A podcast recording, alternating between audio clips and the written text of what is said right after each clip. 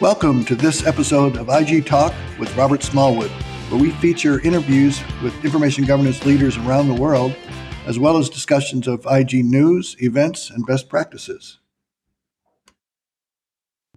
Welcome to IG Talk, and today we're going to discuss cybersecurity basics. I have as my guest Barry Brueseke, who is a cybersecurity expert. Uh, Barry, are you there? Good morning, Bob. I sure am. Very good. Let's uh, get into this. But first, I just wanted to introduce to the audience for those that aren't familiar with cybersecurity at all, this is just an introduction. And there is in cybersecurity principles, there's the principle of least privilege. And the principle of least privilege is essentially you provide only the information to people that they need to, to the very minimum that they need to be able to do their, their job. So when people change jobs or move sideways or up in the organization, their access to information has to be adjusted. Often we use uh, identity and access management or IAM software. It's often referred to as single sign-on. And this means essentially we're limiting access to the information that, that people have. There was actually a case at a large bank, the largest bank in France, um, Credit Lyonnais, uh, or Lyonnais. They uh, uh, had a guy who moved from the you know, commercial loans into trust, into uh, investments, and, and and each time he moved up and over, he gained more access in the organization to more and more information, and they didn't cut off or or curtail his access to the previous from the previous job, and he ended up with a whole wide range of access and was making billion dollar trades, which which made which was fine, and everyone in the bank you know was okay with that, and that went that went okay until it didn't. And then in 2008, with the market crash, um, things bottomed out. They lost money and they strung this guy up. And so when you move from department to department or move sideways or up in the organization and your credentials that, that allow you to access information aren't updated, that's what's called credential drag. So the first principle in cybersecurity is just limit the amount of information that people have access to to only that that they need to do their, their job. Um, P O capital L and P, principle of least privilege. And then there's uh, another uh, set of principles which is called the CIA triad, which is essentially um, assessing information based on its confidentiality, integrity, and availability. And and Barry, why don't you uh, take that over and, and explain to our audience a little more about that? Happy to. The CIA triad stands for confidentiality, integrity, and availability. And this uh, standard dates back to the early 1990s when people were trying to get a handle on what cybersecurity might mean as the internet really became a tool that everyone used. So let's talk about confidentiality. That's the idea that we need to ensure that the necessary level of secrecy is enforced at each junction in the data processing flow. So we want to prevent unauthorized disclosure. And so thinking about what Bob just said about least privileges, users actually can accidentally disclose information, uh, for example, by sending an unencrypted email containing data. So when we talk about confidentiality, the idea is that we might want to think about how the data is stored. We might want to store data in an encrypted format and never send out unencrypted data via email. That would be one way to keep it confidential. Another example that people, uh, you know, often make mistakes with is sending passwords in unencrypted email. And so the lesson here is that email is not a, a uh, inherently safe way to transmit information. And so when you are trying to be confidential, you want to think about how your data is being transmitted, what step in the process it's uh, in, and then make sure that you're um, practicing, uh, you know, secure data handling.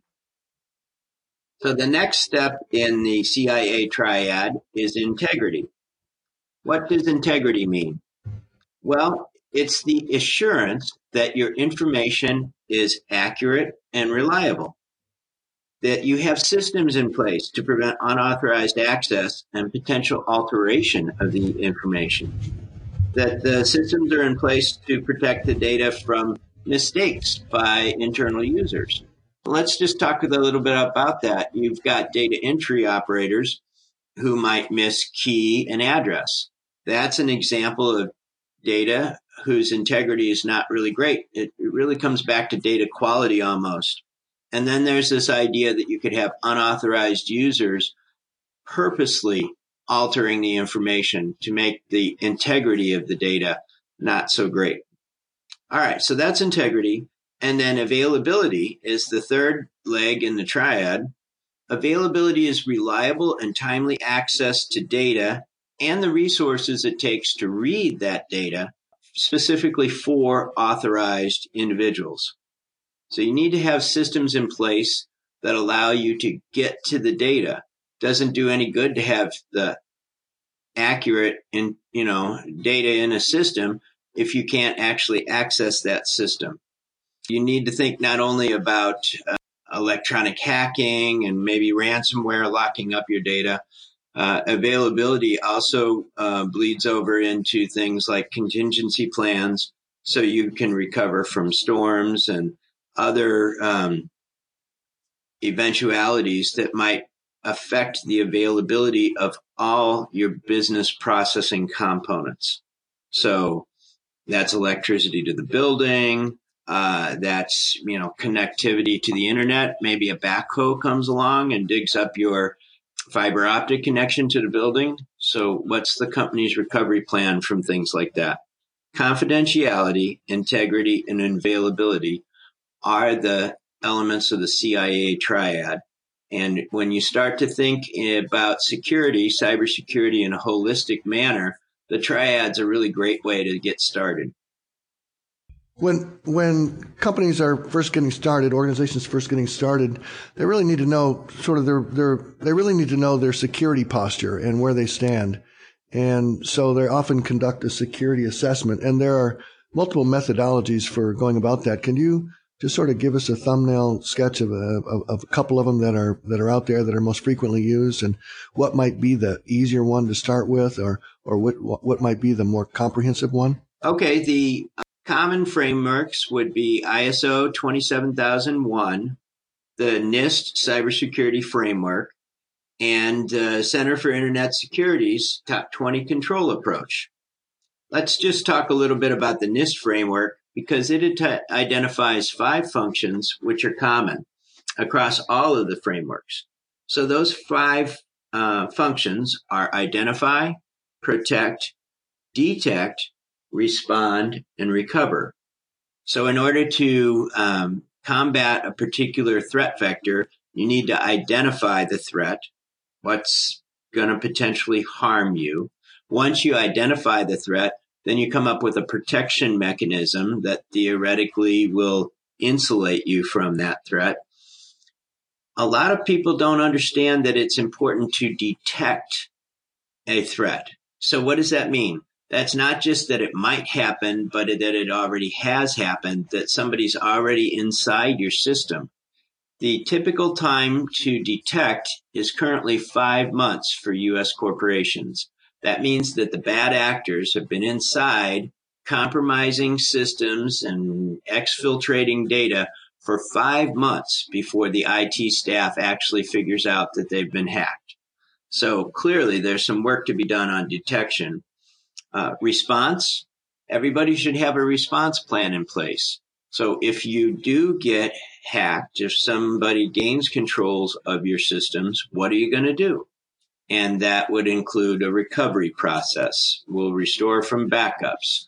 We'll um, move to our secondary processing system. So you need to have the five uh, functions covered in your security uh, plan, which would be identify, protect, detect, respond, and recover. Now, this concept of a security assessment, you're right, Bob. We need to find out where we're at in our current security posture. And probably the approach that makes the most sense for small businesses and even medium sized businesses would be to use the Center for Internet Security's top 20 control approach. And some of these controls, so there's 20 different controls that CIS has identified that would allow you to assess your security posture. Some of the controls. Barry, just real quick, um, how does that compare to the NIST framework? How many controls are, or how many how many different uh, areas are monitored? You'd have something like 240 uh, controls in the NIST framework, so it's much more complex. Mm-hmm. Although it's it's very detailed and involved, uh, it's so important for companies to get uh, a handle on the security posture and to be able to do that in a matter of weeks, not months. That's why I recommend that the uh, Center for Internet Security's top 20 control approach be where companies start.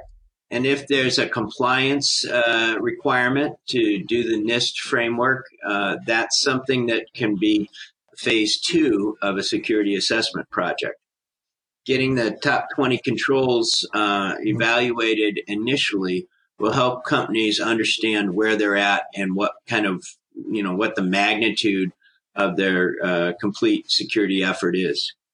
So some of the top 20 controls would be to inventory your authorized and unauthorized devices, to uh, inventory your software, to document your computer hardware and software configurations, to uh, make sure your admin privileges are controlled. Like, you know, how many admin accounts do you have and how often are the passwords changed?